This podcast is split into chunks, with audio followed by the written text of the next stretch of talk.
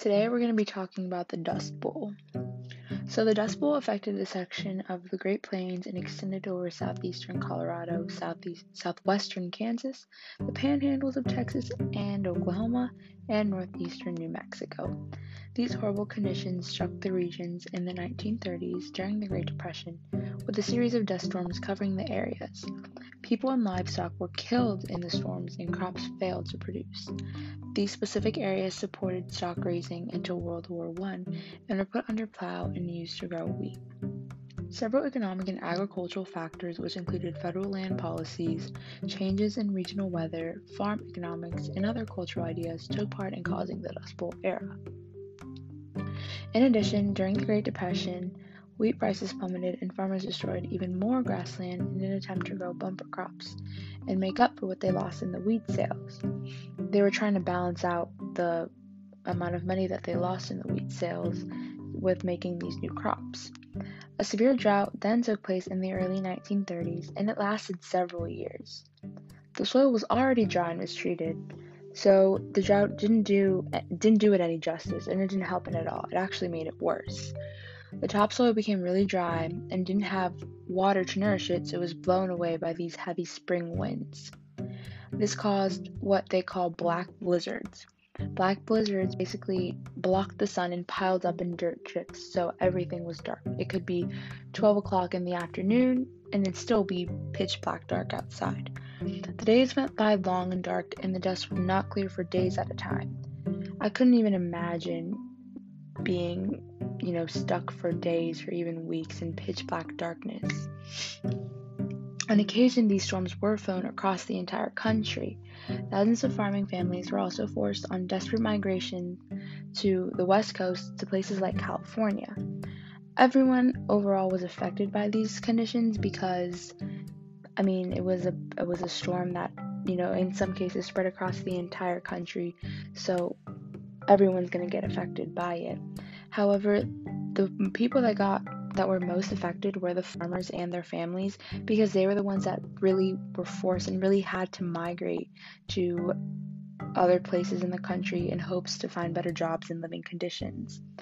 Um, this was known as a Dust Bowl refugee. So then in 1939, wind breaks in enormous amounts of trees to protect the crop soil and the soil were planted, which helped recover this region. Regular rainfall also returned, which is a tremendous factor in bringing the Dust Bowl era to a close. Um, those who experienced these dust storms, and, and those that are still alive today, of course, described it as, and I quote, billowing clouds of dust darkening the sky, sometimes for days at a time. The dust drifted away like snow, and sometimes people even had to shovel it off their like belongings and like the front of their houses, just like if it was like a blizzard. The dust crept into even well sealed houses and stuck onto their food, skin, and furniture. So these people essentially had to always be cleaning their house, always be cleaning even the food. Like, could you? I couldn't even imagine having like pieces of dirt on my food as I'm trying to enjoy a meal. Um, a lot of people got what was called dust pneumonia, which developed in some people and caused chest pain and difficulty breathing. Um, hundreds of thousands of people have died from dust pneumonia because it's, I mean, the toxicity of you, the, that dust getting, getting into your lungs and you basically breathing it in almost every single day. Um, that I, I, I couldn't even imagine that. Um, the West dust storm occurred on April 14th, 1939, and took the name Black Sunday. Blowing dust and sand, started in Oklahoma and spread east, covering anything in its path with black dust. Another um, significant event was on May 11, 1934, when a massive dust storm traveled 2,000 miles to the east and completely engulfed the Statue of Liberty, covering it in black dust. So imagine the Statue of Liberty being black instead of green. As a result of the Dust Bowl, President Franklin D. Roosevelt established a number of ideas to help alleviate the hardships in poor and displaced farmers that they that they're experienced. Um, he also addressed the environmental um, degradation that degradation that led to the Dust Bowl in the first place.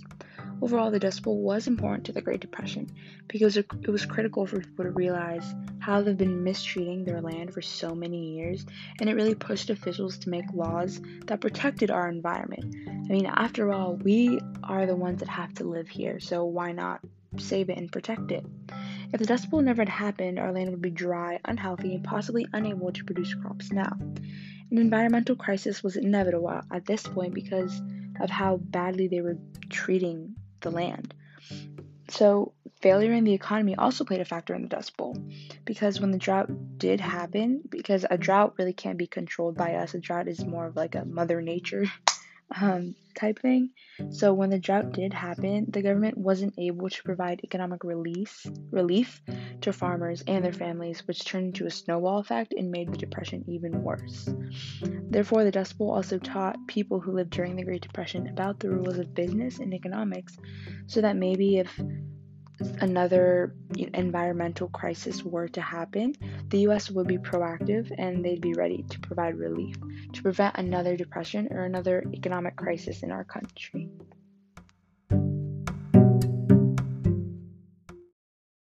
have it, there's a little bit of information about the Dust Bowl. I hope you enjoyed.